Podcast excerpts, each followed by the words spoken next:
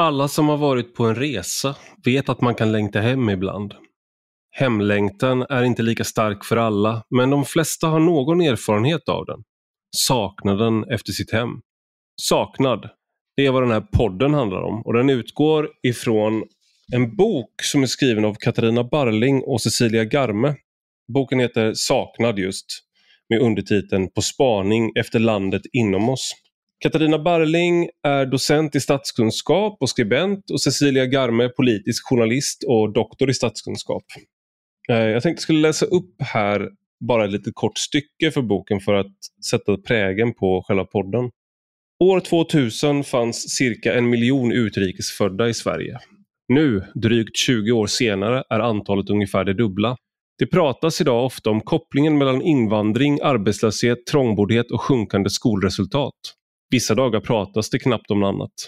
Men känslor av det tystare slag, sådana som inte har att göra med sociala och ekonomiska problem men ändå hänger ihop med befolkningsförändringen, de är svårare att uttrycka och det är det den här boken handlar om.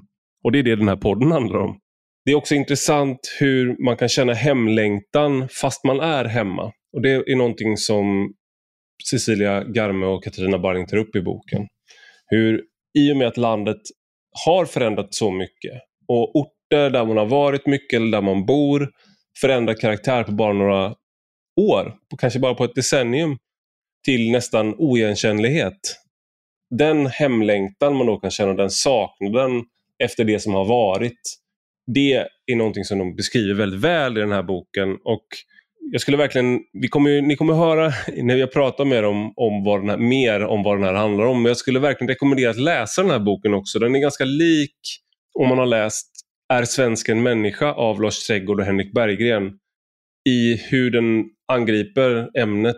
Det är en ganska poetisk bok och lågmäld på ett sätt som inte är särskilt vanligt i det man kallar kulturkriget.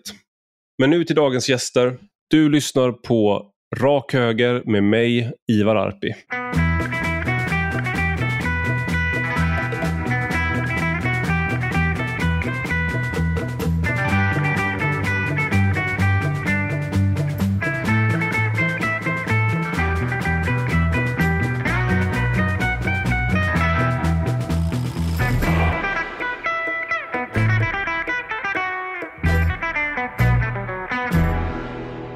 Välkommen till Rak Höger, Cecilia Garme och Katarina Barling.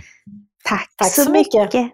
Ni är här för att ni har skrivit en bok som har titeln Saknad på spaning efter landet inom oss. Och det blir så här, Du och jag Cecilia, vi har aldrig träffats som vi konstaterade innan här, men vi är följt varandra på Twitter länge. Och Katarina, du och jag har träffats eh, flera ja, gånger. Ja. Och du har, du har varit på Twitter men lämnat Twitter. Ja. Så där, där är vi inte längre, Nej. vi är inte längre Twitter-vänner. Men eh, vi har träffats IRL. Ja, har vi gjort. ja, det har vi. Det har vi. Precis, och varit nästan kollegor Ja. i, på, i och med att du har skrivit på Svenskans ledarsida när jag var där också. Just det. Du var ju i centrum, jag var lite mer i marginalen. Sådär. Ja, precis. Allt i, jag är alltid i centrum. Men det ska, inte, det ska inte vara idag. Eh, jag tänkte den här boken är eh, väldigt intressant på flera sätt. Men en sak som jag tänkte bara fråga, för att den är skriven på ett sätt eh, med en ton som eh, är väldigt annorlunda. För att ni tar upp det också, att det här är ju en bok som egentligen är rätt in i kulturkriget. Mm. Men det är väldigt svårt att läsa den som en bok som krigar. Alltså det är, om det finns eh, vapen i den så är de liksom... Det är, det, ni, ni är inga bärsärkare i den här debatten utan det är tvärtom en ganska eh, lugn och eh, behaglig bok att läsa om väldigt svåra ämnen som är, kan vara väldigt provocerande och kontroversiella. Fa- Hade ni någon tanke med det liksom, angreppssättet? Om ni ser, till och med när jag säger angreppssätt så är det krigsmetaforen är kvar. Men, Vi står här i vapenhuset nu. Ja, men, ja, men alltså det tror jag ju absolut att vi hade. Det har ju varit viktigt för oss att det här egentligen inte är en debattbok, utan det vi är ute efter är ju att möjligen bidra till förståelse och eh, gemenskap och medkänsla Mm.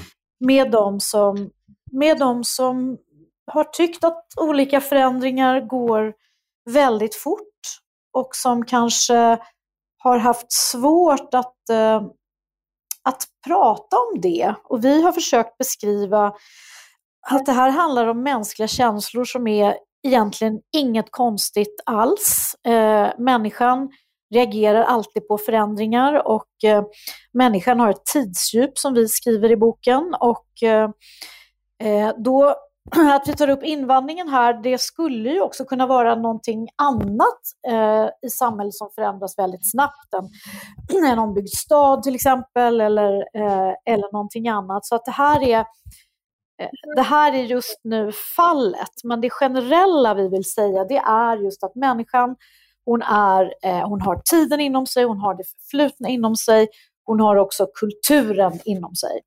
Mm. Eh, och när någonting då händer så reagerar hon. Tids, tidsdjup eh, nämnde du. Vad, vad innebär det? Alltså vad är, vad är, hur är ni definierar det i boken? Jag vet ja, alltså, men jag tänker inte facit, svara. Ja, ja, nej, men alltså vi, det, det, vi säger det här lite grann i kontrast då till det modernitetstänkande som vi tycker präglar Sverige. Att människan är inte bara sitt eget liv i kronologiskt förlopp, utan hon är också eh, hon eh, innehåller eller rymmer också det som hon själv, hennes familj, hennes samhälle har varit med om under, under väldigt lång tid. Det är det vi menar med med tidsdjup. Vi, vi, mm. vi, har, vi återkommer till ett citat av William Faulkner som vi tycker fångar det där. Och han sa ungefär så här att det, det förflutna är inte dött, det förflutna är inte ens förflutet. Mm. Och det är ju mm. så vi bär med oss både, både våra individuella minnen men också kollektiva minnen som vi har i oss. Och, och någonstans är ju de där, samlingen av det där är ju det som lägger en grund för kulturen. Och jag tänker på det här du nämnde också med med att det här är frågor som ofta brukar hänföras till kulturkriget.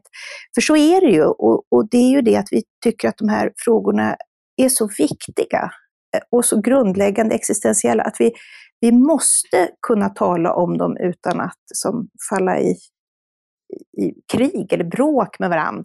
Um, ehm, för, för det här är frågor som berör människor djupt. Vad är det man sa? Vad är det, för ni ett område som ni besöker eh, är Smedjebacken i Bergslagen och eh, särskilt eh, ett ställe som heter Snillepanget. Och pang, är det, är det, är det en vet det, dialekt? Det är pensionat. Förr sa man pang, okay. pang. Det är 50-tals... Att lägga in sig på pang. Ja, det är 30. Ja. Min mormor sa pang, mm. helt självklart okay. sådär. Eh, idag är det lite så, utrotat nästan, eller utrotningshotat tror jag. Det finns väl knappt pensionat heller? Nej, knappt ens det. Men där är, eh, öppnas ett eh, pensionat och då, som kallas Snillepanget för att där samlas den tidens, eh, och vi är nu på 30, öppna på 30-talet och under 20 år så samlas eh, de främsta intellektuella i Sverige, eller några av dem i alla fall, där som Herbert Tingsten, Vilhelm Moberg, eh, Per Albin Hansson. Nej. Nej, inte Per Albin Hansson, det blandar jag ihop. Men, men, det är inte så han, konstigt, han, han är omnämnd i samma kapitel, så det är inte så konstigt ja, att de glider samman men, våra sidor lite grann. Sådär. Men, men den som var där var Axel Jöres som var en Folkhushållnings... Eh, som var lokal. Ja, han var folkhushållningsminister i krigsministären under kriget. Just han var också själv från Smedjebacken och eh, eh, hade vuxit upp på bruket där. Och när han var i 50-årsåldern så och, och var statsråd så kom han också dit och bodde där. Och varför, vad är det som, eh, varför väljer ni att, eh, för att det, man får en känsla där är ju att eh, det ni skildrar där är, är just det här det gamla klassamhället med väldigt skarpa gränser mellan olika klasser, mellan olika grupper och hur det successivt löses upp till det som blir folkhemmet och många av de som bor där är också förespråkare för att, att, att bryta ner de här klassgränserna samtidigt som de också är då representanter för de här gränserna. På vilket sätt liksom, relaterar det till vår tid idag och varför är det här en... Liksom, vad, vad kan det här säga oss om, om var vi befinner oss idag? Vid, vid, den här tiden, och det vi tar fasta på, det är ju att de här, den här, det var ju en elit och företrädare för olika eliter i samhället som samlades på Snillepanget. Och de hade ju i alla fall ambitionen att, att skapa ett jämlikt och demokratiskt samhälle. De ville verka för det även när det gällde de mjuka delarna i den här samhällsstrukturen. Då. Eh, sen var de ju, som vi pekar på, de var ju på många sätt avskilda från vanligt folk. Så. Men det fanns i alla fall en ambition.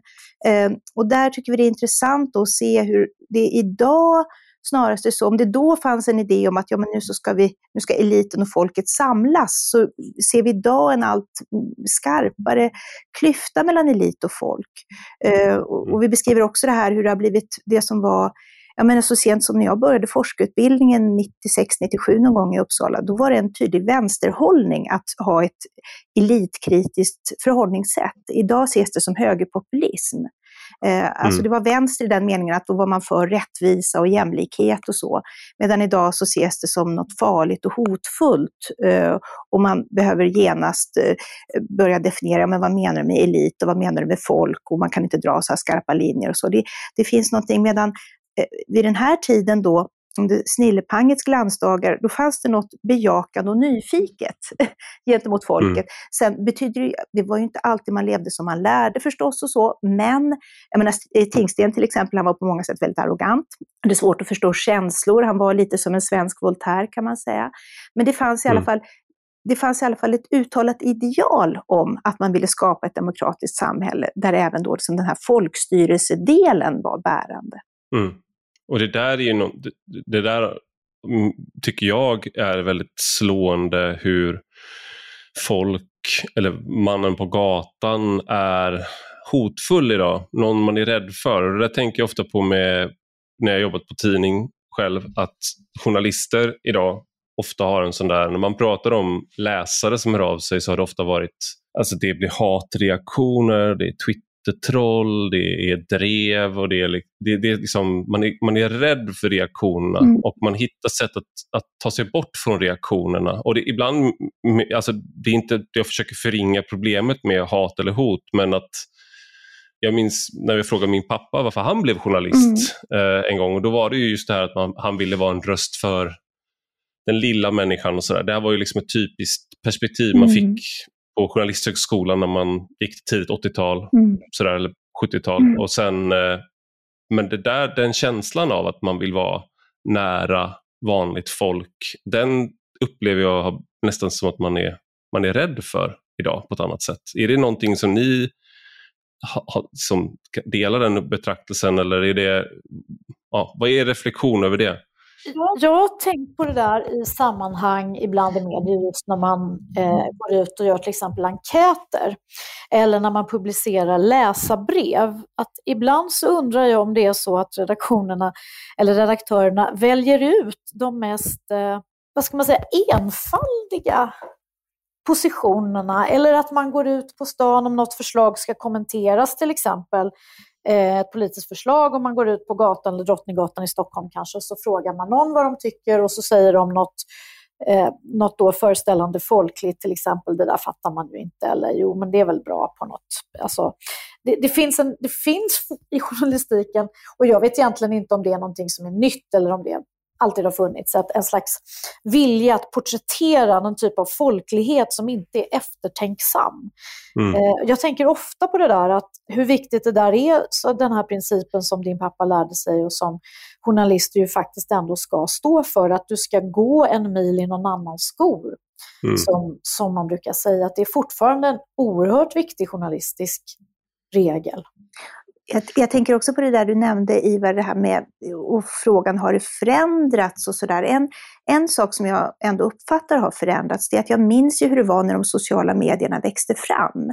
Då sågs mm. det som en fantastisk demokratisk arena och det var de, de, alltså det här deliberation som var en trend inom demokratiteori då, att nu skulle det vara en deliberativ demokrati, alla skulle kunna tala med varandra och det här som deltagardemokratin skulle äntligen få en, ett, ett utrymme här och en plats.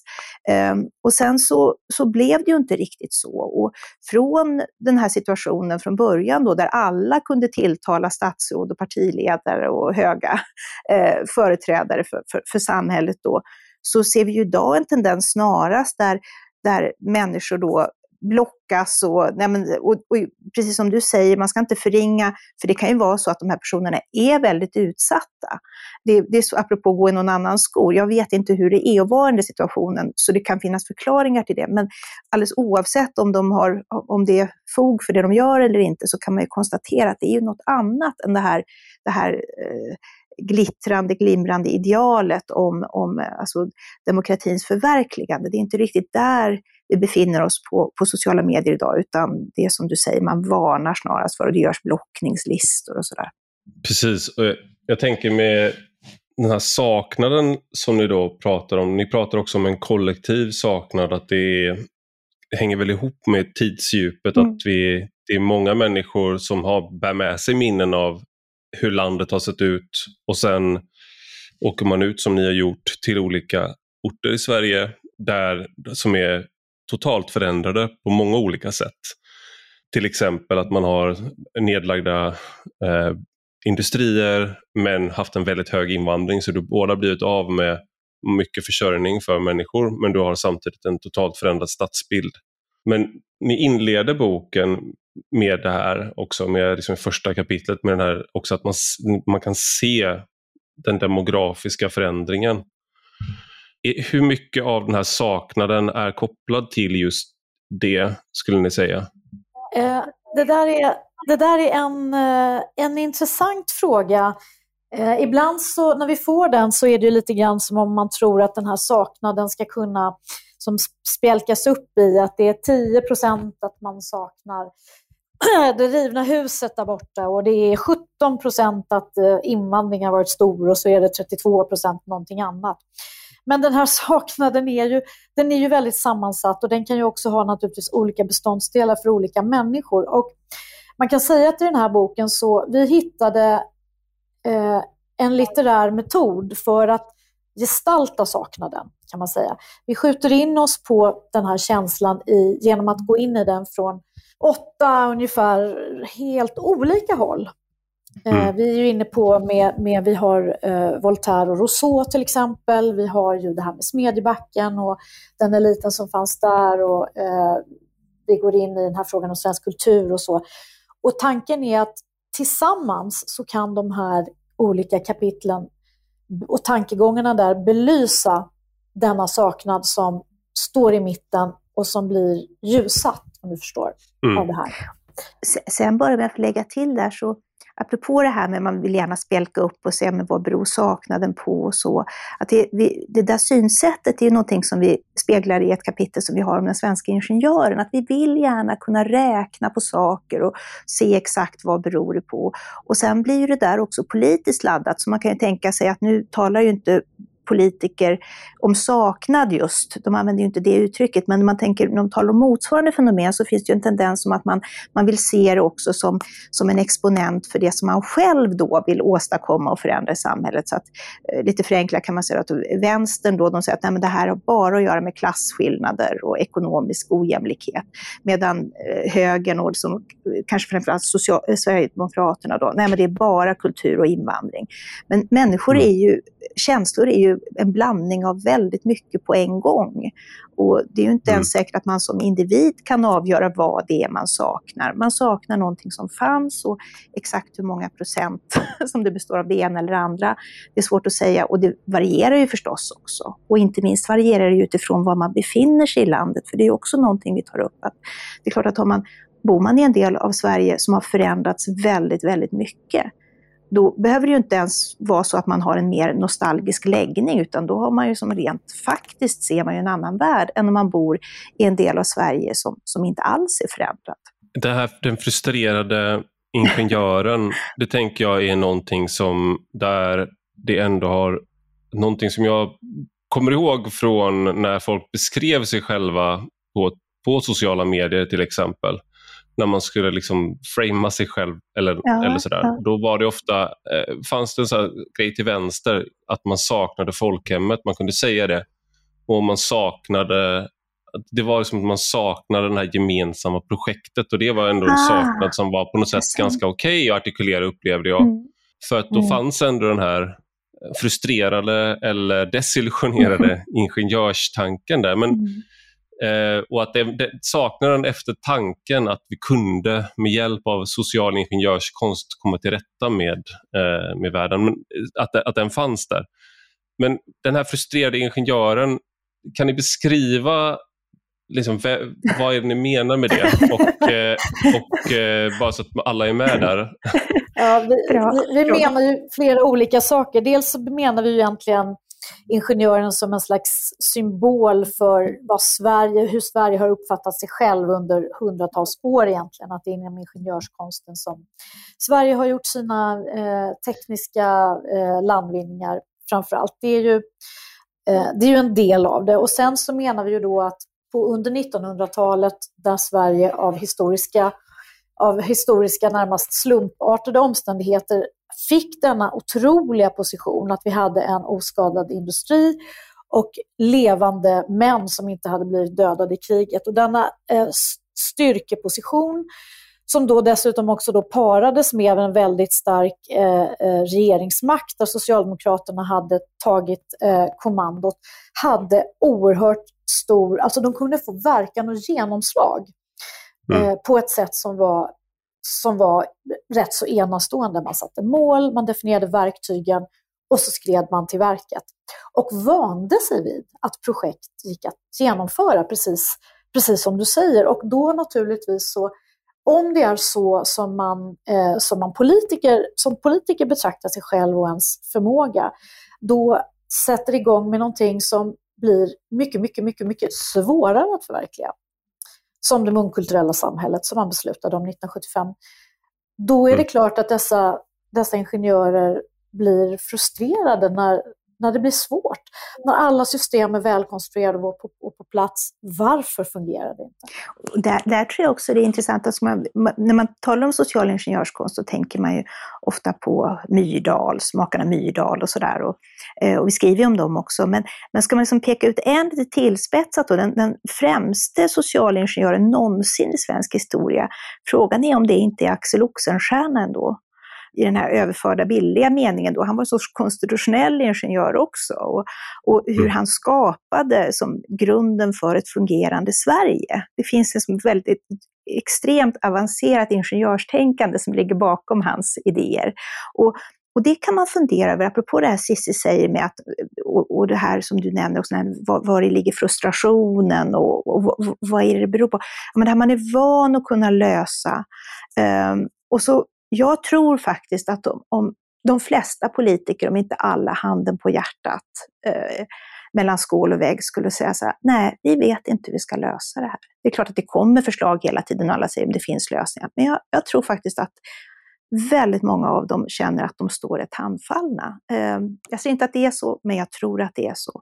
Och då tror jag också att det kan vara ett skäl till att Axel Oxenstierna plötsligt är så hetluft. Alltså han, han dyker upp igen, han har ju aldrig varit ute i kylan, men jag tycker det talas väldigt mycket om Axel Oxenstierna igen och han lyfts fram och det, man, han, han, är verkligen en hjälte och ett ideal. Och, han, och det är ju intressant för han kommer ju från en tid som är tydligt fördemokratisk. Han var ju ingen deltagardemokrat direkt på något sätt. Nej. Eh, och jag undrar om inte det kan vara något där att åh, hur sjutton ska vi göra?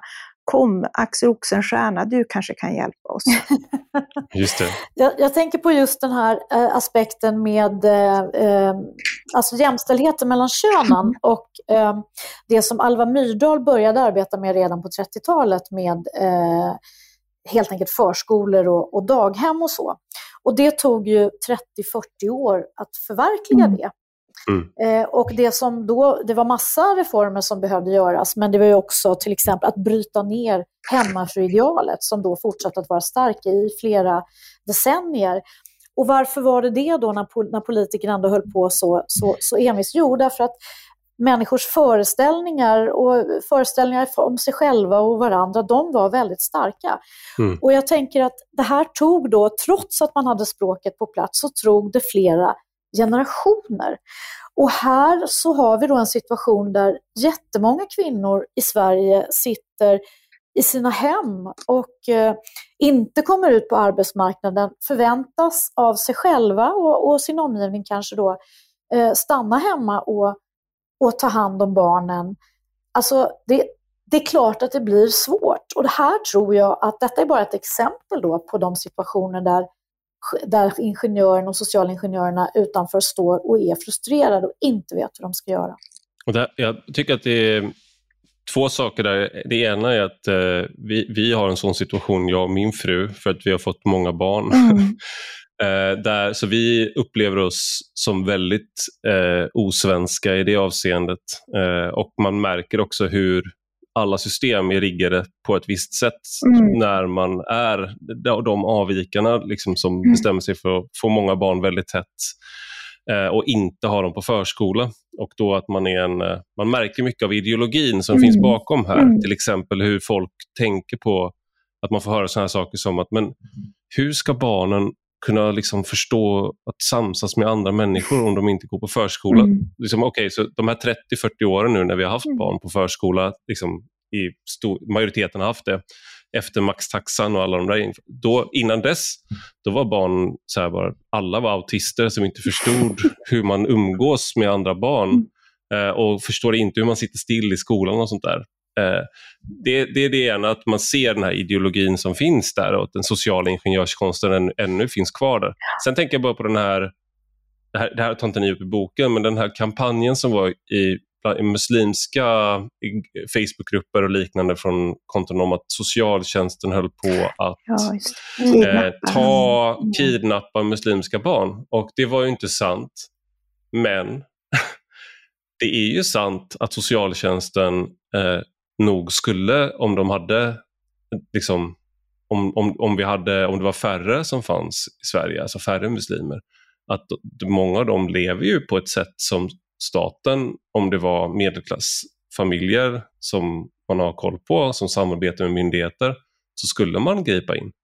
Så det finns ju en sån här, så här oavslutad eh, social ingenjörskonst eh, gentemot de nya eh, grupperna som har kommit till Sverige. Det, det, där du säger är ett väldigt intressant exempel på det här med just kulturskillnader som vi är inne på, att i Sverige så litar vi på staten eh, och det mm. allmänna. Mm. Och att, att det, det, ligger i den svenska kulturen väldigt djupt att om, om, om staten eller det allmänna tar ifrån mig mina barn, så litar jag på att den är välvillig när den gör det. Medan det är ju inte en självklart i alla kulturer, självklarhet i alla kulturer att det är så.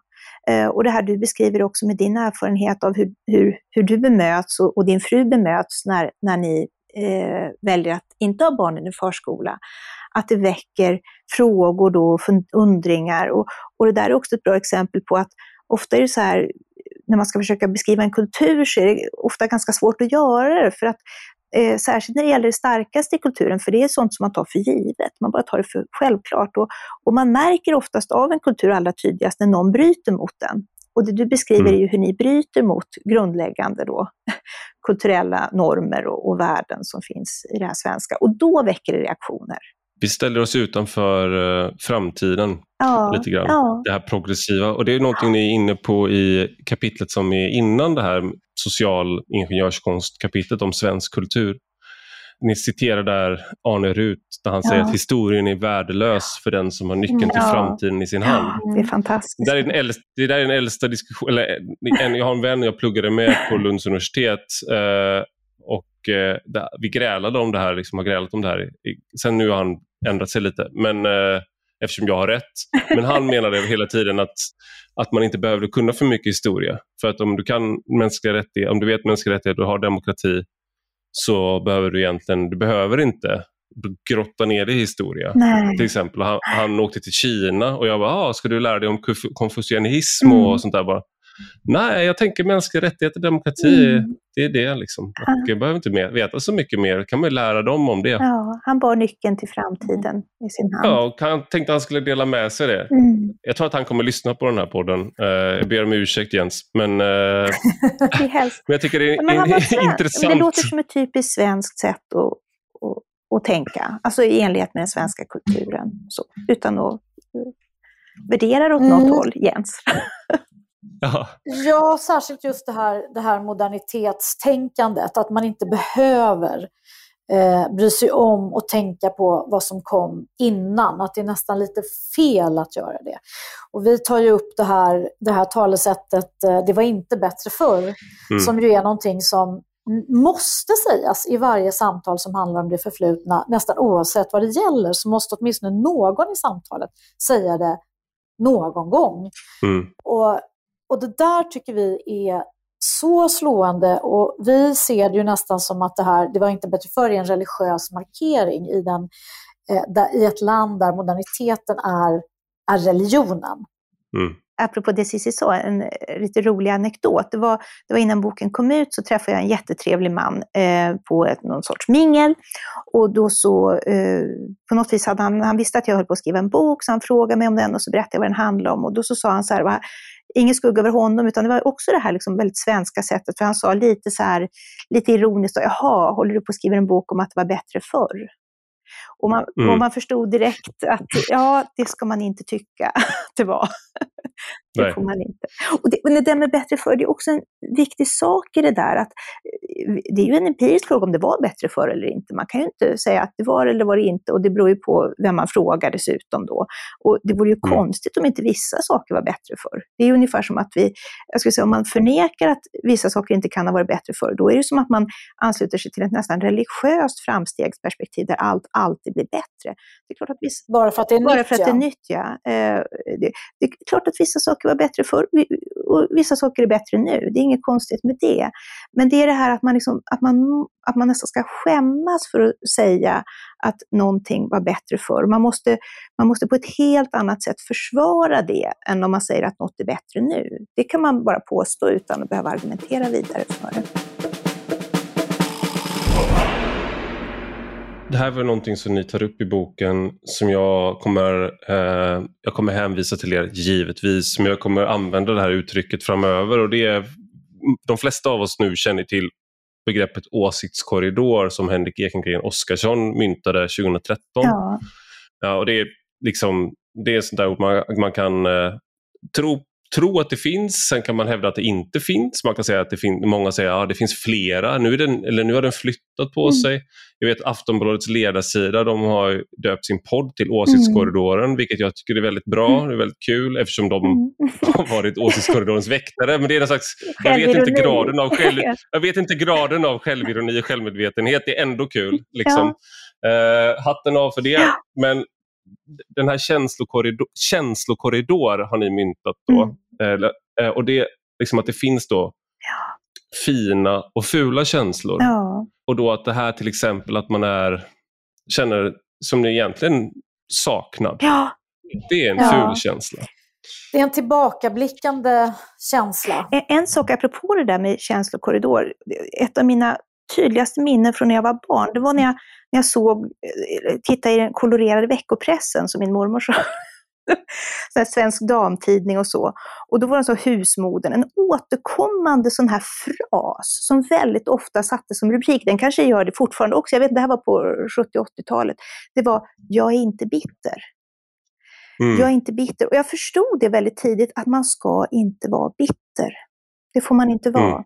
Eh, och vi tar ju upp en viss typ av bitterhet här i boken eh, som är väldigt stark då, som vi kallar resentiment, eller som kallas resentiment, som är en väldigt kraftfull känsla av bitterhet. Så.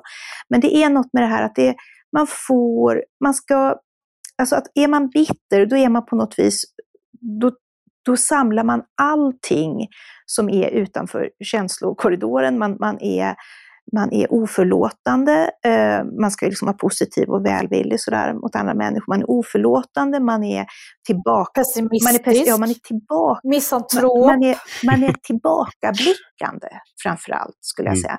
Man är tillbakablickande och man drar med sig det som ligger bak i framtiden.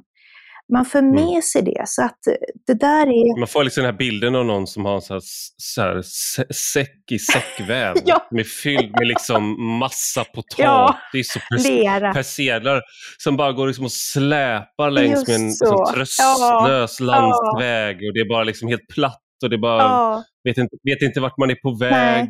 det- Men allt ska med. ja.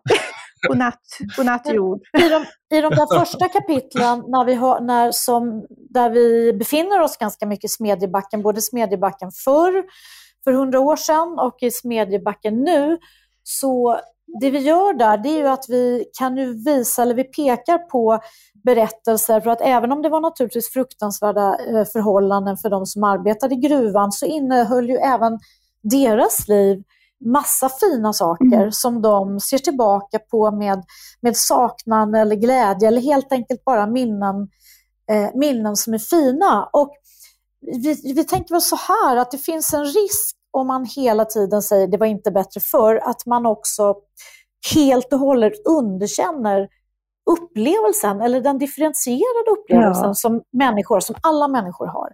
Och att det finns ett slags förminskande av människor. När du säger det var inte bättre förr så har du också någonstans förminskat denna människa som levde för hundra år sedan och som slet jättehårt i gruvan men som hade ett hade jättefina eller jättebra stunder också. Och mm. Vi menar ju att det som man hade förmåga till för, för, för hundra år sedan när man tittade på landsbygden, det var kanske ändå att uppskatta och färgsätta eh, de delarna av Sverige och de svenskarnas liv på ett sätt som faktiskt återgav att deras liv var lika viktiga som alla andras. Medan just det perspektivet tycker vi eh, sitter på, på undantag idag. Och även konstnärer mm. som var, som var alltså progressiva och snarast med våra, det var inte riktigt svårt att överföra våra ideologiska dimensioner på dem, men som i någon mening var vänster då, var ju hänförda över alltså den här delen i nationalromantiken som har att göra med, med den vackra naturen och så. Man, man målade mm. ju sig igenom hela Sverige och alla landskap fick sina målare och ibland poeter också. Sådär. Men jag tror också en viktig sak, apropå det här Cissi säger, det är ju det här att det, dels att man underkänner eh, en människas upplevelse eh, genom att tala om för henne att nej men du tycker fel om du tycker att det var bättre förr, för du har det mycket bättre nu. För det kan ingen annan veta om man har.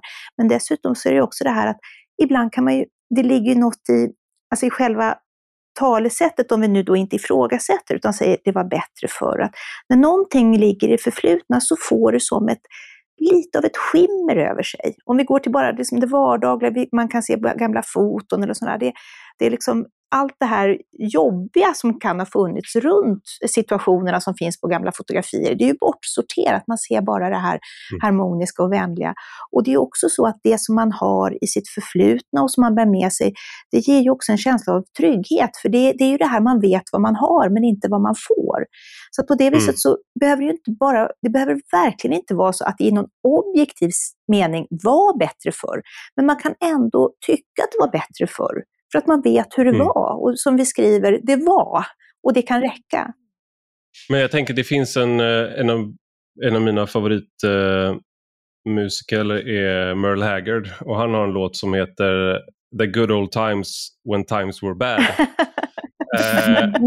och, uh, och då beskriver han i den låten hur för han, han är uppvuxen under väldigt fattiga förhållanden och liksom, ja, men jag har sett min pappa arbeta tills hans händer eh, liksom börjar blöda. Mm. Jag har sett min mamma laga mat fast hon är så sjuk att hon egentligen, vi behöver en doktor men vi hade inte råd. Och jag har gått, jag har gått och lagt mig hungrig och jag har sett en hagelstorm slå ner vår, vår skörd mm. liksom, så att mina föräldrar gråter. Eh, men det finns ingenting som någon skulle kunna betala mig för att bli av med de minnena eller för att mm. liksom, vara av med de upplevelserna. Men det finns heller ingenting någon kan betala mig för att gå tillbaka och behöva uppleva Nej. det igen. Nej, det är fint. Och den, den dubbelheten just kan, mm. tror jag många kan Eh, så kan jag känna för delar av mitt eget liv. Att man, mm. så här, jag, jag, skulle gärna skydda mina barn från delar av min egen uppväxt mm. så att de slipper. Mm. Men jag skulle aldrig vilja vara utan det där. Mm. Och tänk på det med Sverige överlag med så här, backstugesittare, torpare, alltså det, vilket, vilket slit mm. och man har det där. Men det finns också någonting, en, eh, kanske en värdighet i, i vissa av de här människoödena som man Eh, om man bara så att säga säger att det där var skit så försvinner den, den aspekten. Jag tänker på en, en fattig bonddräng, ja. den här sången ja. i Emil Lönneberga. Ja.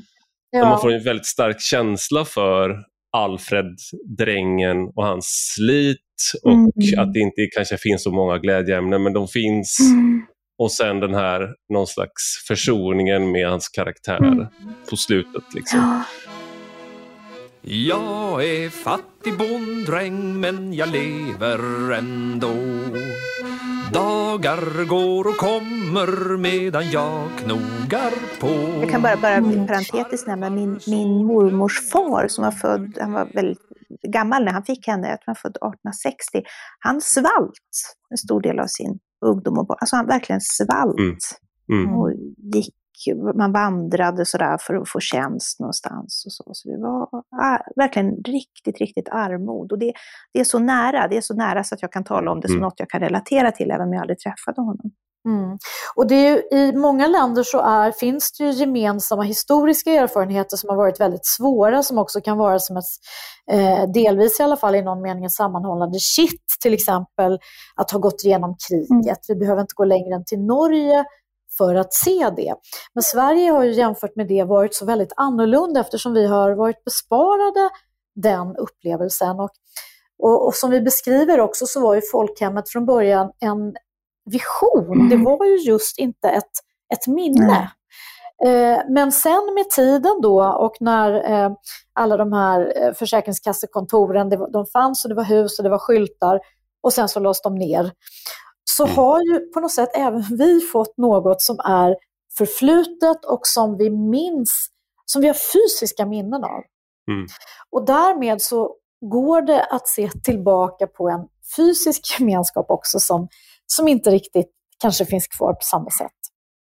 Jag tänker det finns en annan aspekt till det här som är att, som ni är inne på i Smedjebacken till exempel, att där var Socialdemokraterna hade total dominans tidigare. Idag har de bara nästan total dominans eh, och Sverigedemokraterna har fler röster. Men en sak när man tänker tillbaka på det här det var bättre förkänslan om man hoppar tillbaks till och kollar på bilder på hur det var på 50-talet till exempel så kan man känna, även om man inte själv upplevde det så var det ens, kanske ens föräldrar som upplevde det, ens far och morföräldrar och inte ens liksom att man bara ser bilder och man kan relatera till filmer man såg när man var liten, man, mm. böcker man har läst, Astrid Lindgrens böcker, man, som man känner nästan som att jag minns det där mm. fast jag har inte upplevt Nej. det där. Men de människorna var ofta, hade ofta en framtidstro som på 50-talet och 60-talet. Så när man, man, blir man själv är nostalgisk kanske, tillbaks till en tid där människor inte var nostalgiska. Så det finns en så konstig dubbelhet ja. i det där också. Att mm. ja, man, är liksom, man, man, går tillbaka till en tid när man hade framtiden för sig och, och nu kanske man inte känner det. Men det liksom, man tänker inte tillbaka på en tid och tänker att de tänkte tillbaka på en tid nej, och saknade den. Nej, det finns ju här skämtsamma uttryck, alltså det, eh, även framtiden var bättre förr. Ja, du fångar lite av det där som du beskriver, absolut. Det där tycker jag finns i, det finns beskrivet i uh, The Decadent Society av en uh, amerikansk konservativ uh, skribent. New York Times enda kvarvarande alibi för att de tar in åsiktsmångfald. Ross Dutat, hans senaste bok, där han tar upp just det här att en känsla av när folk, man slutar skaffa barn, man har en hög invandring, att liksom ens egen historia på något sätt har löpt ut. Mm. Att det inte liksom längre finns och han tar upp uh, Handmaidens Tale och Children of Men som två mm. vision, så här, dystopiska framtidsvisioner. Mm. Och liksom där folk, vi, vi, vi, kan liksom inte längre förnya vår, vår kultur och då får man den här känslan av någonting har gått förlorat, man kan inte riktigt sätta fingret på. Det, det där är intressant. Jag tänkte, Cissi, apropå, vi, vi, skriver, vi skriver ju här, apropå det här du säger, alltså om eh, den här eh, Fukuyama, den kända, hans kända bok, alltså Historiens slut, mm. som ju sen då är, det kan tolkas även som historiens enda mål. Mm. men man kan ju fundera över det där, liksom att på något vis, ja men når man till sist, ja men nu är vi, vi är klara ska vi göra nu? Mm. Så, förlåt Cissi att jag avbröt dig. Nej, nej, det är så många tankar som, som, som snurrar här, men jag tänker vad bra att du tog upp Fukuyama. Han kommer för övrigt med en ny bok precis ja. nu. Så precis, idag ja. eller igår. Hoppas eller han lyssnar på det här nu. Så att han... Ja, men han, är en, han, är en, eh, han är en viktig person för mm. oss och han säger ju också det här att den liberala demokratin har sin egen kultur som måste mm. sättas högre än kulturer som avvisar eh, demokratiska värden. Och om man går tillbaka till det här med deliberationen och det som vi mm. pratade om tidigare så är ju en väldigt viktig sak i Sverige och det ser vi ju när vi tittar på folkhemmet och inte minst då folkrörelserna som på något sätt var var folkhemmets mjukvara, det var det här ständiga pratandet. Att, mm. Det är lite skojigt att man alltid säger att svenskar och andra nordbor aldrig pratar, men det är väl precis vad vi har byggt samhället genom att prata och prata och prata och prata. Och så pratar man tills man är överens eller tills folk är så utmattade så att de inte orkar prata längre. Så det är organiserat muntliga, pratande. Ja, så att den muntliga användningen av språket har haft en otrolig betydelse i Sverige. Mm. Och mm. jag, jag tror när jag tittar på Eh, när man tittar just på vad som händer och när samhället är, är splittrat och när alla faktiskt inte kan språket, vilken, vad mycket det är som vi inte då kan få någon gemenskap kring, eller hur svårt det blir att skapa en gemenskap utan den muntliga förmågan till mm. ett gemensamt språk. Det, det, det känns som en av de absolut viktigaste eh, saker som alla som håller på med samhällsplanering måste tänka på mer, tänker jag i fortsättningen. Men där också, apropå det du säger om Cissi med språk, för det, det, tror jag var och en som läser den här boken ser att vi lyfter fram språket. Vi, har ju, vi gör ju inte anspråk på att komma med några förklaringar eller sådär. Eh, men, men däremot, vi, vi tror ju verkligen att språket är viktigt. På samma sätt som vi tror att kulturen är viktig och kultur och språk hinner, hänger så väldigt nära samman också. Språket är både ett uttryck för kulturen och det är en spegling av kulturen. Man kommer in i kulturen via språket. Och där kan väl jag, om vi som talar vid sidan av boken här, vara, var ändå förvånad, eller möjligen är det här ingenjörstänkandet, att när man diskuterar eh, svårigheterna med integration i Sverige och alla politiker i stort sett verkar vara överens om att det har inte funkat så som man skulle vilja i alla fall. Sen kan man värdera det på olika sätt. Mm. Att inte språket kommer upp oftare. Och innan språket nämns så är det så här, nästan så som en fras, ja och så ska de lära sig svenska, men att man inte talar om språket på det här mer djupgående, utförliga sättet. Och att man också har fört en politik som har, det är ju inte så att man är att man inte säger nej, ni behöver absolut inte lära er svenska. Så är det ju inte, men samtidigt så är det på något vis som att man indirekt signalerar att det, det är trots allt inte helt avgörande, utan vi vill på olika sätt också främja att man ska bevara sin kultur. Vilket är vällovliga mm. syften med det, men risken finns ju med det där. Det finns inga gratisluncher. Risken är ju att man då inte tillräckligt mycket när man kommer till Sverige får liksom höra att du måste lära dig svenska. Och att det har mm. blivit att säga så, då när jag säger så, då är det något så här totalitärt över det och något förtryckande, när det i själva verket är det viktigaste man kan ge en annan människa för att hjälpa dem att komma in i samhället. Det är språk. Jag tycker du låter, men, lite, men jag tycker du låter lite pessimistisk nu. och det, där, men, det, är väl liksom, för det var ju det här med när, när, när, när Folkpartiet föreslog det här 2002, ja, var det ju det här, ni tar ju upp den här skillnaden mellan pessimister och mm. optimister, att liksom att hur, vem fram, och det här med känslostrukturer mm. som ni tar upp Karin Johannesson där, att om man är optimistisk i Sverige, mm. då är ens känslor snarare förnuft. Ja. Då är man ja, rationell. Är man rationell. Så, så, då säger man att nej, men språktest och språk, mm. det kommer gratis om vi bara fixar det här med mm. jobb. Mm. Men så säger fast pessimisten så här att, ja, men, fast vänta nu, vi måste lägga fokus på det här. Och då tycker man att det där tycker jag är, det där tycker jag är lite tråkig ton. Mm. Jag tycker det där, det där låter lite känslomässigt. Mm. Absolut. Fast där, där, okay. där, måste jag, där måste jag ändå hoppa in, hoppa ja. in och säga att det är ju klart att det är ju inte riktigt bara att säga så här att nu ska ni lära er språket, utan hela samhällsplaneringen och framförallt hur människor har bott har ju gjort, mm. och hur skolan organiseras har ju gjort det omöjligt för människor ja, ja. att lära sig. Ja, men absolut. Nej, men det, det, ja. och, det, och, det, och det, det tycker jag är ändå Uh, och det, det kan jag, särskilt när jag tittar på bostadspolitiken så kan det förvåna mig oerhört. Hur man, hur man har tänkt, hur man ska placera de som kommer och så vidare. Att den fysiska mm. segregationen har blivit så, så viktig. Det är ju det ja. som är det stora problemet och det stora hindret för Men, folk att lära sig Får jag bara lägga till, det är ju mm. ingen motsättning mellan det och det jag säger, utan det är ju en del i ett sätt att förmedla till människor att ni, bo här ni, eh, spelar ingen roll mm. var ni är, bara ni får ett jobb. Eh, alltså, det, det, det, är väldigt konstigt. Så att man har ju signalerat på olika sätt att det här med språkinlärning, det är någonting som ja, vi vill ju att ni ska lära er svenska, men vi ordnar samhället och ordnar mottagandet av er på ett sätt så, så att ni inte gör det. På många olika sätt och det handlar både om, som Cissi nämner, fysisk planering men också om attityder.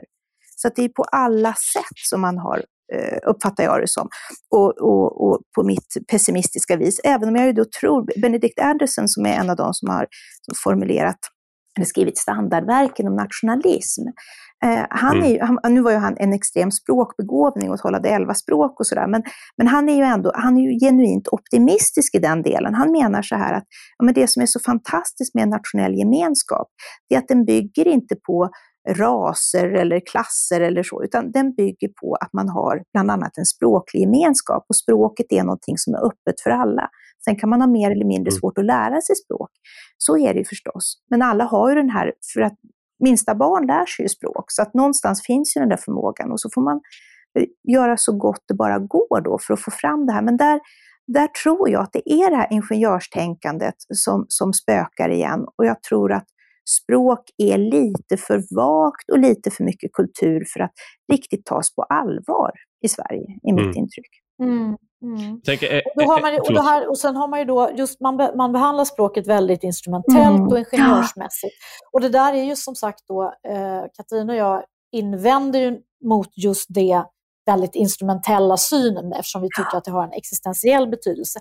Sen är det ju en annan del, jag tänker ofta när man pratar om yrkessvenska till exempel, för att man tycker ju att det är väldigt viktigt att, eh, att folk ska komma in på arbetsmarknaden och eh, Oh, nu försvann min tanke Katarina. Jo, men du tänker på det här instrumentella och att man kan ju tänka sig också att en variant är att ni ska in på arbetsmarknaden, fine, men, men att man kan ja, ju komma in jo, på arbetsmarknaden jo. också. Nu vet jag. jag. Jag skulle prata om, det var normen om arbete. ja. Alltså vi har ju Arbetslinjen. En, absolut, en av de starkaste kulturella uttrycken vi, vi har är ju språket. Men den starkaste kanske moraliska normen som vi har, det är ju arbetslinjen. Och det speciella med folkhemmet är ju att det är ett sammanhåll sammanhållet system som har ett system som hela tiden återförs till sig själv. Så att säga. Du, har, du har välfärdsstaten, den finansieras av skatteinbetalningar och detta, dessa skatteinbetalningar underbyggs moraliskt av arbetslinjen. Och på det sättet så är det svenska samhällskontraktet ett extremt starkt eh, både moraliskt och eh, materiellt eh, koncept. Och då är det klart att då är det klart att det är det man försöker få människor att göra. Man försöker få folk att, så att säga, uppnå arbetslinjen. Mm.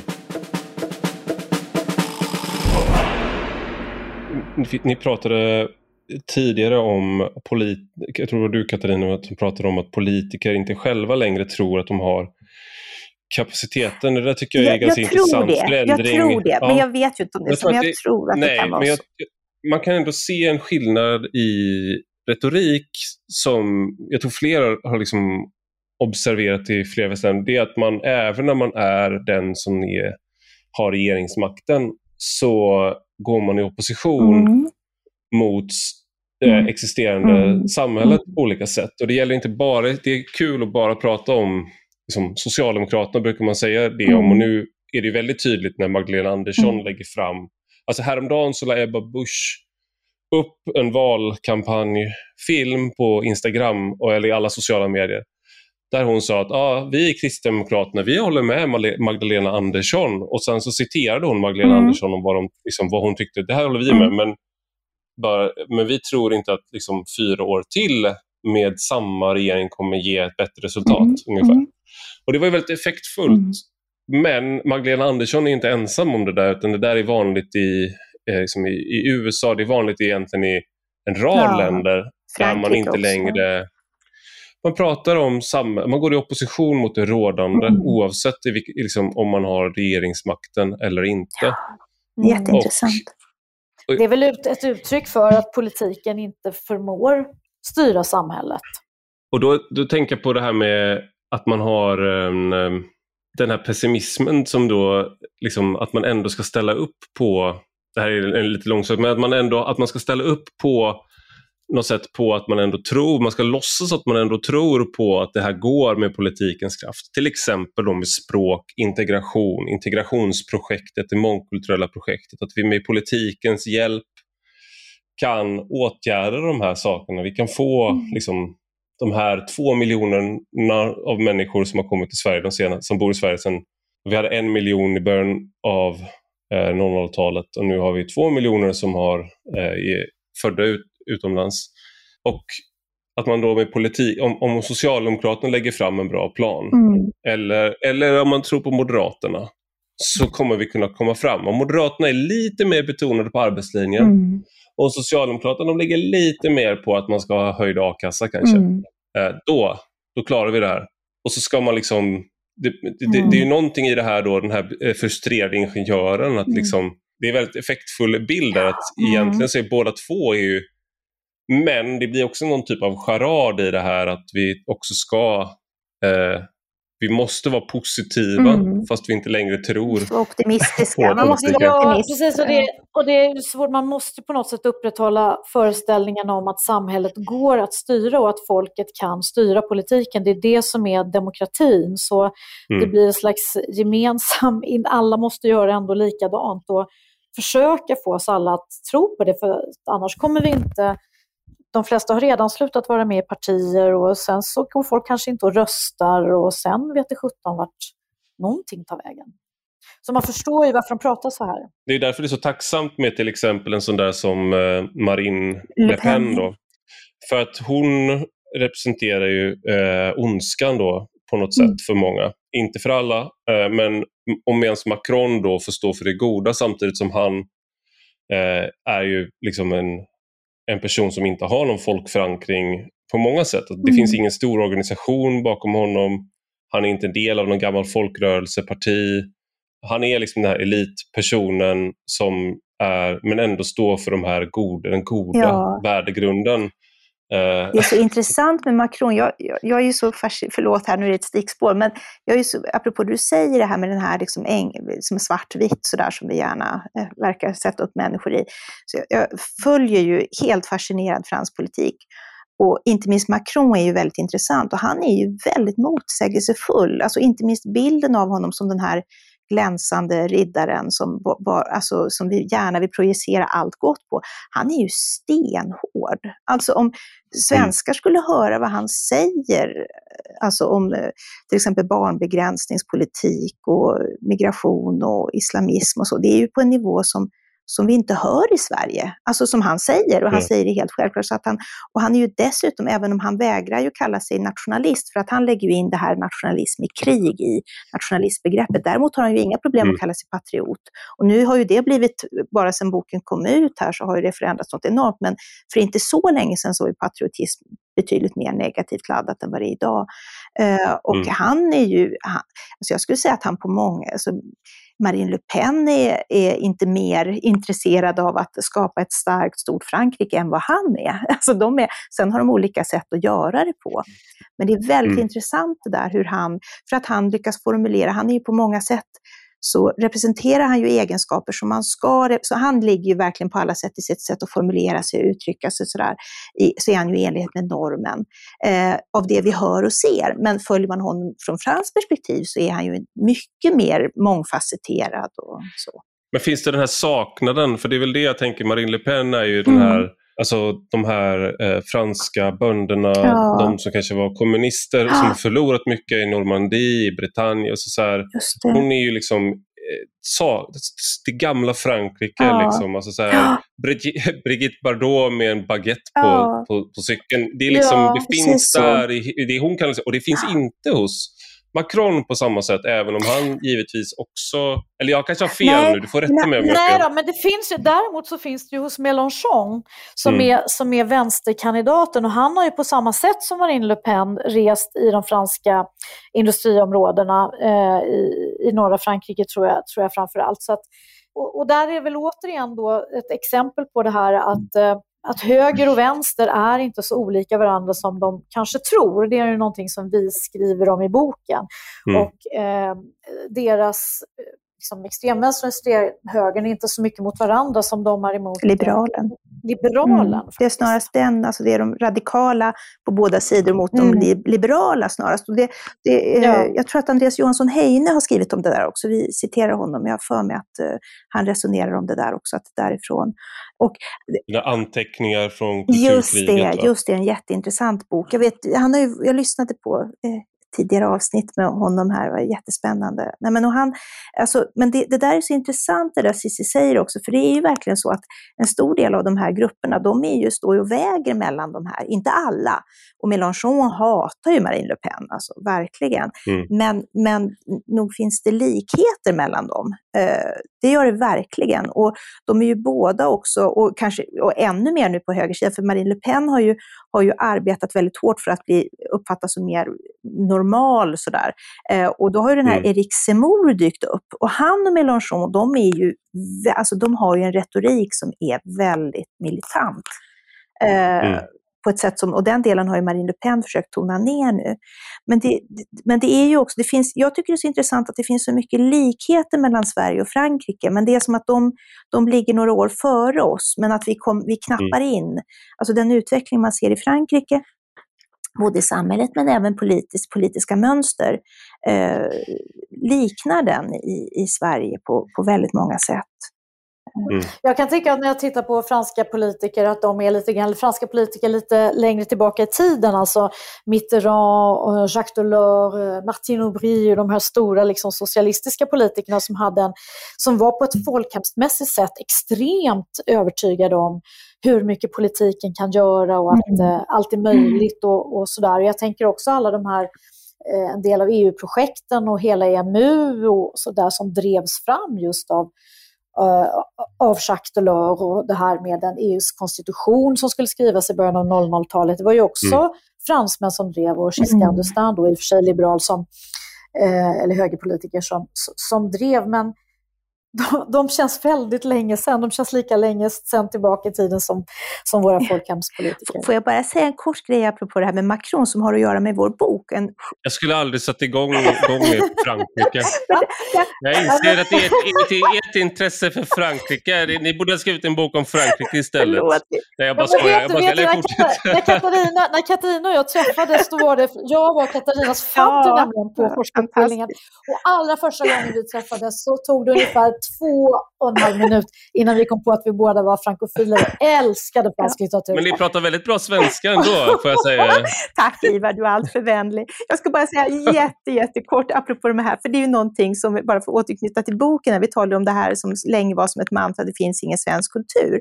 Det, det är väldigt intressant att Macron sa faktiskt det. Och det, var, han, han är ju, det är så intressant med Macron, för han är ju så extremt begåvad och intelligent. Men han är inte alltid så omdömesgill och har liksom inte riktigt fingertoppskänsla. Och så sa han, jag tror han har varit i Marseille, och så sa han att det finns ingen fransk kultur på det här liksom, lite bombastiska mm. sättet. Det finns ingen fransk kultur, men det finns ett Frankrike med många kulturer i. Och det föll inte i god jord. Och även så intellektuella och filosofer så på både vänster och högerkanten var mycket upprörda och tyckte att det var tecken på mm. ytlig bildning och sådär. Så att, eh, mm. apropå att det inte är så svartvitt alltid. Det urfranska är bara barbariet. ja, just det. För att parafrasera Reinfeldt. Men när, när Voltaires äh, vackra slott renoverades här för några år sedan så var det naturligtvis Macron som ja. återinvigde det. Ja, och han åker runt och Men, hyllar fransk kultur på olika sätt. Verkligen. Jag, ty jag, tycker, alltså, jag, jag, jag tänkte vi ska återvända bara. Sverige. Som, som, fast vi, vi, vi återvänder till Sverige fast via Frankrike nu. Då. Det blir bra mjuk övergång till det här, ert kapitel om Rousseau mot Voltaire. För att Voltaire är ju då eh, på något sätt den här framstegs... Ja. liksom, han, han, tror på framsteget, ja. förnuftet. Liksom, om, om upplysningen ska vara en person så är det Voltaire. Ja. Liksom, det, mot religionens liksom, dogmer, mot den medeltid som vi har bakom oss, mot en ny tid. Liksom, och, och, sådär. och Samtidigt som han då är oerhört rik, en av, en av Frankrikes rikaste i mitten av 1700-talet. Mm och verkligen en del av, som han bodde på ett slott. Mm. Och sen saker som han säger, hans attityd, att han har den här arrogansen, den här liksom självklarheten mm. som på, och ni liknar ju honom vid Herbert Tingsten, just den här eh, som otroligt förnuftiga, intelligenta mm. men också hänsynslösa mot människor som inte hänger med eller mm. som är för känslosamma eller som han dömer mm. ut som... Mm. som, som, som Idiotförklarare. Ja. Han har ett citat som jag tycker är bara är känns som att det hade kunnat sägas idag som ni, ni citerar. Eh, och det är jag, jag bestämde mig för att vara lycklig för det är bra för hälsan. Ja, precis. Och jag tycker att jag träffar ja. sådana människor hela tiden. Och jag tänker på han Anders Wallensten som eh, har, har den här eh, hälsogåtan ja. som han har en podd, han skriver en bok också. Just ja. Och hans små tips på Instagram eh, där det är så här, jag brukar eh, träna eh, på alla pauser på jobbet. För att Oj. det är bra för hälsan med de här mikropauserna. Så det här kan ni göra till exempel. Gör tj- 25 armhävningar mot kontorsstolen mellan två möten. Oj. Och det är bara så här, han har säkert rätt. Ja, Men. Han har, best, han har bestämt han har, best, han har en sån personlighet och han, jag tror att en sån person har nog ganska svårt att förstå liksom en, en, en människotyp som inte då kan bestämma sig för att vara Som lycklig sitter och i soffan och hälsosam. äter chips bara. Ja, exakt. Och Ja. det är bara så här, hur, hur, de kan aldrig nå fram till Nej. varandra. Då tänkte jag bara på att Mm. Voltaire, jag tänkte på honom direkt. Inget illa om Anders Ja, Wallensten. Han är, han är, jag ska inte säga någonting om, om hur snygg han är. Jag är inte så ytlig, men, och jag tycker inte ni ska göra det heller. Det tycker jag inte länder er heder att ni fokuserar på det. Men Rousseau, Rousseau, är ju då, Rousseau, ja. han står ju för den här, liksom, han, är, han är fattig men han, och han blir liksom aldrig den här, han är intellektuell elit men han blir aldrig en del av... Som, som Mm, inte... Vi, har ju, vi har ju här eh, liksom hänsynsfullt förbigått hans lite mer gräsliga sidor till exempel. Hans dubbelmoral och hur han behandlar sina barn och delar Ja. av hans politiska tänkande som ju är, eh, vad ska man säga, kan, ifrå kan ifrågasättas. Eh, Och det är fall. ju inte meningen här att skildra Rousseau, skulle jag säga i alla fall, som bättre än Voltaire. Utan det är ju så här, de, jag tycker de är rätt gräsliga båda två, fast på väldigt olika sätt. Och de, de har kommit att representera olika principer som står mot varandra. Ni tar avstånd, ni tar, av, ni tar upp båda, men ni, tar, ni, ni vill bara markera det nu. Att ni tar avstånd från både Rousseau och Från allt Voltaire. dumt de har gjort. Ja, allt ont. Ja. Ja, Men, men, men får jag bara säga en kort grej? Nu är inte de här och kan försvara sig. Tyvärr, vilket vi beklagar. Och så vältaligt de skulle ha gjort det. Men bara en rolig Ja. grej som, som är intressant med den här tiden, som, som vi tycker då har stora likheter med vår tid. Ehm, alltså den här, väldigt, eh, så att säga, den här tiden full av resentiment eh, inför Mm. revolutionen och revolutionsåren och så. Och där, att det fanns ju, vi förknippar ju upplysningen väldigt mycket med de här väldigt välputsade, välformulerade, som ju Rousseau också var förstås, på många sätt. Men Mm. det fanns ju en oerhört stark nästan folkrörelse när det gällde att skriva och kritisera just eliten då, och häckla makthavare eh, på liksom de, de mest grova sätt som går att tänka sig. Jag tycker vår tid ligger i läder när det gäller formuleringskonst faktiskt. Det, var, det, var liksom, det, var, det fanns ingen fanns liksom ingen gräns för hur man kunde hänga ut eliten. Och, och, och, Så det var bättre förr alltså, i det i det avseendet. avseendet. Det var bett, de, de, de, de, hemska trollen på nätet är sämre än mycket trollen värre. på... De var mycket värre då. Jag tycker de, trollen Ja, får gå in och okej. söka inspiration här i 1700-talet. Ja. Ja, nej men det finns många saker. En- En av de absolut bästa beskrivarna av det franska 1700-talet är ju Tocqueville som ju då skriver några decennier senare. Och när han går igenom och analyserar eh, orsakerna till franska revolutionen så tar han ju upp en del saker som är klart synliga idag. Till exempel hur eh, det fanns så mycket tjänstefolk i Versailles så att det var väldigt många som kunde komma in där och se hur otroligt lumpna och vidriga de var och hur taskiga de var med tjänst, mot tjänstefolket hela tiden. Och det, är- Mm. det är då en av, eh, jag tror sju saker som man fram, framhåller som, som väldigt, väldigt viktiga. Men sen säger också Tocqueville, och det där tänker jag ofta på när jag tittar på samtiden, att han sa så här, att en revolution inträffar inte när någonting blir sämre, utan när någonting blir bättre. Nej, blir sämre efter Mm. att först ha blivit lite bättre. Mm. Och det där tänker jag väldigt ofta på, att man ska vara uppmärksam och vaksam på sådana på såna Mm. ögonblick. Alltså vi gick igenom en jätteförfärlig pandemi som typ sänkte ekonomin och så blev det bättre.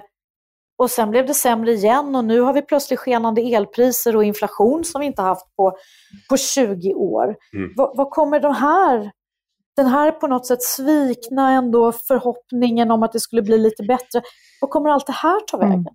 Just det, jag tänker på det här med tjänstefolket för att vi har ju en eh, idag då de här människorna som, som samtidigt är en del av Sverige även om de lever i ett helt annat Sverige. Alltså många nyanlända människor som kanske inte ens är eh, registrerade, alltså som lever i ett skuggsamhälle som inte har uppehållstillstånd Mm. men som jobbar här. Mm. Eh, människor som har kommit hit på arbets, eh, liksom arbetskraftsinvandrat men kanske på villkor som gör att de blir utnyttjade på olika sätt med Mm. väldigt, under väldigt dåliga villkor. Mm. Och att, jag tänkte på till exempel en av de här, det här planerade rånet på Östermalm, de som klädde ut sig till DHL skulle leverera paket Mm.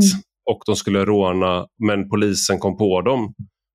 Och att det hade varit en insider och det var eh, Tjänstefolk. tjänste, precis, det var städerskan, eller Mm. hushåll, äh, städerskan var det.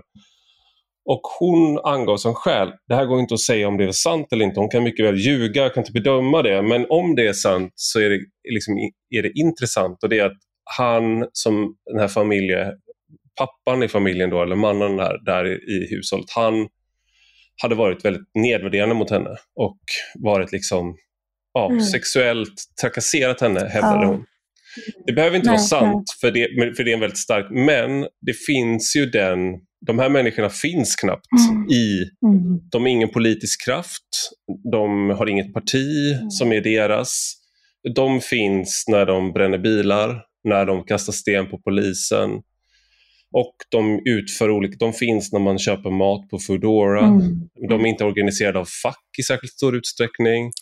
Jag kommer Mm. ihåg när jag bodde i Uppsala och bodde på studentkorridor. Då bodde jag, jag var den enda svensken som var kvar i, det, i den rivningskåken. Då. Men många av de som bodde där var utbytesstudenter då, så de var ju ändå liksom väldigt, många av dem var väldigt begåvade på, språk. Flera av dem lärde sig svenska Mm. väldigt snabbt. Så de var liksom inte en de var inte flyktingar utan det var en annan socialgrupp som hade kommit från liksom Bangladesh och Nepal. Och sådär. Mm. Mm. Men en sak som de undrade över väldigt mycket det var varför de alltid fick så dåligt betalt.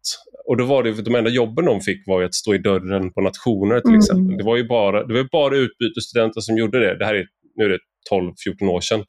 Men samma sak, det, var bara, det är bara människor med utländsk bakgrund som delar ut reklam Mm. och många, många tidningsbuden. Och, och det här tänkte jag bara på att de här tjänstemänniskorna, de som så gjorde revolution, de fanns Mm. ju liksom inte. Det var människor som knappt var, det var medel, det var Ah. inte Mm. människor. Och då, det som ni tar upp i boken är ju det här när man ser aristokraterna som då ska ha så mycket mer Mm, och ha ja. det så mycket Mm. bättre. Om man kan tänka sig att de också är så mycket bättre. Mm. Att de är de här otroligt begåvade, moraliska, dygdiga människorna.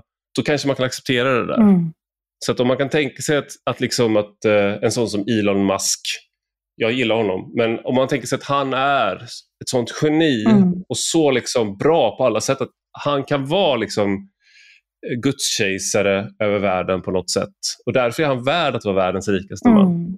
Mm. Mm. Men när det kommer fram då att de, är, liksom, de sitter och bajsar bakom gardinerna eller något sånt där. då. Jag vet inte, det är, det är väl en, en, eh, alltså på Versailles då, men det där är väl en eh, myt att de gjorde det Nu, har du, nu har du, nu, nu har nu har läst de här Rännstens Rosona som, som var verksamma på 1700-talet. De, de skrev sådana saker.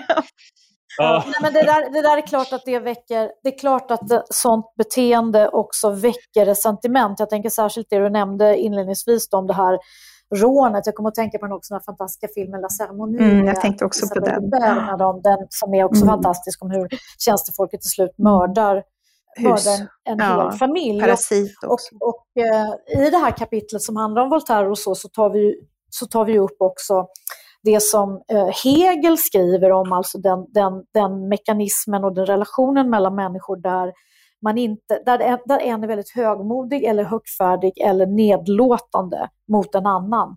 Och vilket hat, och åtminstone resentiment, som det, som det kan föda. Och eh, alltså, i en kultur som den svenska, där vi kanske många gånger heller inte är överdrivet trevliga, alltid, Mm. så, så, Ja. så är det väl självklart att sånt där kan uppstå, när det är så stora skillnader mellan människorna. Och man jobbar, hos en, man jobbar svart kanske dessutom hos en rik familj som dessutom uppträder otrevligt då, eller kränker en på olika sätt. Det är klart att det föl- föder enorma aggressioner. och då är det den här, men de ska vara tacksamma att de, jag tänker på, ett, jag tror jag kanske tagit upp det i podden innan, men i Torsk på Tallinn, kommer ni ihåg den? Jajamensan. Och den här, eh, Johan Rheborg spelar han studenten som skriker Mr Kuk och ballar ur totalt där när de har kommit till Tallinn. Men då sitter han ju och intervjuas inför att de ska till Tallinn och träffa en fru. Då säger han att Nej, men, om hon liksom fixar och städar och lagar mat och, liksom, och ställer upp på alla de sätten så, så, så, så kan jag ju liksom känna att eh, jag får det och hon får Sverige. Det har liksom fastnat hos mig, för jag tycker att det går igen i hur människor tänker på vissa av de här människor. Det är toppen att de kan köra runt och cykla Foodora. De får betala sina egna cyklar och det är, liksom, det är dåliga arbetsvillkor och sådär. Men de får ju Sverige. Ja. Får jag bara säga en grej apropå, för att knyta an till känslor och det här som ni talade om. Går det bra? Ja. För att vi, vi har ju så här, vi, vi är väldigt, det är mycket diskussion om ja, men vad har man för ideologi och vad, vad står man politiskt och sådär. Men jag tänkte på det här, apropå det här med de här, det är olika företag och man möter dem inte minst. Jag är mycket i Stockholm och det är mängder av, det är ju unga män i stort sett bara, eller män i alla fall, som far omkring med de här stora paketen på ryggarna, ur och skur. Och Mm. eh, jag brukar, och ibland möter man dem i porten och det är två saker. Så här. Jag kan bara konstatera, alldeles oavsett eventuella ideologiska överväganden, det känns inte bra i magen. Det känns, alltså apropå Nej. känslan, det känns inte bra. Och jag har bestämt mig för att jag ska aldrig köpa tjänster från de här företagen. Och det kanske därmed, det här är inte en förnuftig, kanske, jag kanske därigenom inte hjälper de här personerna, men det känns, de, jag tycker den, i den mån man möter deras blick, vilket man sällan gör, för de, de fäller ner blicken när man försöker hälsa och så ofta, så, så känns Mm. det som att de har inte bra där de är. Det är. Och det är en känsla, jag säger inte att det finns något förnuftigt i det här. Du kanske kommer att få mycket protester här från personer som är mer insatta i deras arbetssituation. Jag tror att de redan har avföljt mig för att jag har skrivit lite om det här just att jag tycker att den här Foodora-liberalismen där, det jag tycker just är det där att man har en sån otroligt ojämlik relation och det är arbeten som är så dåligt betalda att jag blir Mm. vänster i bemärkelsen att jag tycker liksom Mm. att du måste ha det man är i amerikanska diskussioner om de här sakerna pratar om living wages, alltså du måste kunna ha ett arbete där du kan, som du kan bygga något på. Och det här är inte sådana jobb så länge de inte får sådana villkor. Och så fort de får sådana villkor så skulle det också kosta mer. Och då skulle medelklassen kanske inte ha råd. Så det är sådär, hela dynamiken bygger på, bygger på att de ska ha skitlöner och inte kräva för mycket och ha så otrygg position i Ja. Sverige att de, det ändå är bättre Mm. att de gör det där Ja. än att de inte gör någonting alls. Och att de här är så många och finns på så många ställen och även bakom mera respektabla fasader tycker jag att den här historien med Magdalena Anderssons eh, städja, städaren där, städerskan hemma hos henne, Mm. visar ju det, hur närvarande det, detta är. Mm. Jag tänkte avslutningsvis, nu har jag tagit jättemycket av er tid, men jag tänkte det här med resentiment är väldigt intressant tycker jag. Ni, ni pratar mycket om det, just det här att man, eh, hur Socialdemokraterna gick från att vara resentimentsdrivna, kan man väl säga, eller i alla fall delar av socialdemokratin, Mm. man pratar om utsugning och man pratar om klass, eh, klasskamp, klasskrig. Liksom. Och sen skulle man gå till att vara den här mer reformistiska, sträcka ut en hand över klassgränser och att inte alla hade så lika Mm. lätt för att göra det. Eh, Mm. För att det är en viktig del i ens... Liksom, men det finns ju så här, det finns ju ett resentiment som är kanske på i den engelska definitionen bara, det är ju att man till exempel man har haft en, en dålig relation Mm. och man är Mm. väldigt arg på Mm. den personen och man vill bort från den, man känner resentiment. Och, så, och man, det kan vara med, med, all, med all rätt att man vill kanske hämnas eller att man vill liksom ha någon slags upprättelse efter att bli brottsoffer eller liknande. Men resentiment som så strukturellt i ens personlighet är ju någonting annat och, och svårare att komma åt. Och Det är de här Rousseau, Rousseaus eh, vapenbröder så att säga, de här rännstensförfattarna. Kommentarsfältsherrarna sa man när det fanns kommentarsfält och nu är det Mm. på sociala medier kanske Flashback. Och det, och liksom, det där resentimentet är ju kopplat till en saknad, en känsla man inte får ha, de här känslorna man inte får Mm. ha. Mm. Kan man komma åt, har ni, har ni någon eh, har ni något, något optimistiskt och positivt att säga om hur man ska Ska komma vi gå, åt? tycker du vi ska gå in i känslokorridoren här? Exakt. Nej, men, men alltså man kan ju helt klart säga att resentiment är ju någonting som man eh, alltid känner och som, alltså, som alltid kan kännas, men att de sociala medierna har skapat fler eh, arenor för det, helt enkelt. Och därmed så ökar man väl möjligen det totala, den totala mängden av resentiment i världen. Jag tänker också ganska ofta på att eh, man tänker på när de här unga killarna har kommit till Sverige till exempel som från, från Afghanistan eller, eller andra länder. att det, När de kommer hit, de har ju exakt samma drömmar som de svenska ungdomarna och killarna och tjejerna har, fastän de har helt andra förutsättningar. Därför att, därför att drömmarna är idag globaliserade. Mm. Eh, och så länge du kanske utformade dina drömmar i förhållande till din närmaste omgivning eller vad du betraktade som uppnåeligt, då kunde ju också sentimentet inte växa hur mycket som helst. Det där funderar jag också ganska mycket på. Nej, men jag tänker också på det här att jag menar, det, vi, jag, jag, utan att på något vis låta optimistisk eller så, vilket vore mig främmande. Så, så, så jag bara tänker så att jag menar, det är ju inte så att man kanske hamnar i den situationen att man, man eh, i, i, går i direkt dialog med de mest resentimental. Eller också gör man det, men om man gör det, eller om man talar om de här grupperna, de talas ju mycket om de här grupperna, men då avfärdas de ju som troll och fruktansvärda och sådär. Eh, och det, för det första är det ju väldigt många människor vi talar om, så att det mm. kan finnas mycket olika typer av människor här. Men, men att ändå vara öppen för att om, någon, om en människa känner ett sentiment, så kan det finnas skäl till det. Mm. Och, ja, verkligen. Och, och, och, säga så här, kanske om man då vet vad det är för skäl, jag, jag förstår att du är arg. Jag förstår att du är jävligt förbannad och bitter. Alltså, det, jag säger inte att det löser några problem, men jag säger att det vore ett hederligt sätt att bemöta de här känslorna. Mm. I den mån man nu tycker att de har skäl att känna resentiment. Mm. Eller också får man säga, nej men du, det här, du har inget att klaga på, rycka upp det. Alltså, mm. Men jag menar, det, man kan inte bara dra dem över en kam och säga, åh de är fruktansvärda. Och, och vi är ju också inne på det här, att när vi, som, det är ju inte så att vi skiljer så här, de som saknar från de som är resentimenta, utan de som saknar kan se ut på väldigt olika sätt. Och ett skäl till att vissa är resentimenta kan ju vara en stark saknad. Mm, och man, man, kan då inte börja anklaga människor eller kritisera människor eller framförallt inte håna människor. Nej, och säga om du bara äter ordentligt så kommer du... eller bitterhet. Bestäm er för att vara lyckliga. Bestäm er för att vara lyckliga och ät hälsosamt. Så. Ja. Var, var glada istället. Ja, välj mm. glädjen. Mm. Välj glädjen. Stort tack Katarina Barling och Cecilia Garme för att ni var med i Rak Höger. Tack så mycket. Tack så mycket. Och stort tack till dig som har lyssnat. Gå gärna in och skriv en recension på Apple Podcasts eller i den app där du lyssnar på podden. Och detta är alltså en del av en större publikation på Substack med samma namn som podden. Och den som prenumererar där kan även ta del av de texter jag skriver. Gillar man det man läser och hör får man gärna bli betalande prenumerant för 5 euro i månaden eller 50 om året. Då får man ta del av lite exklusivt extra material också.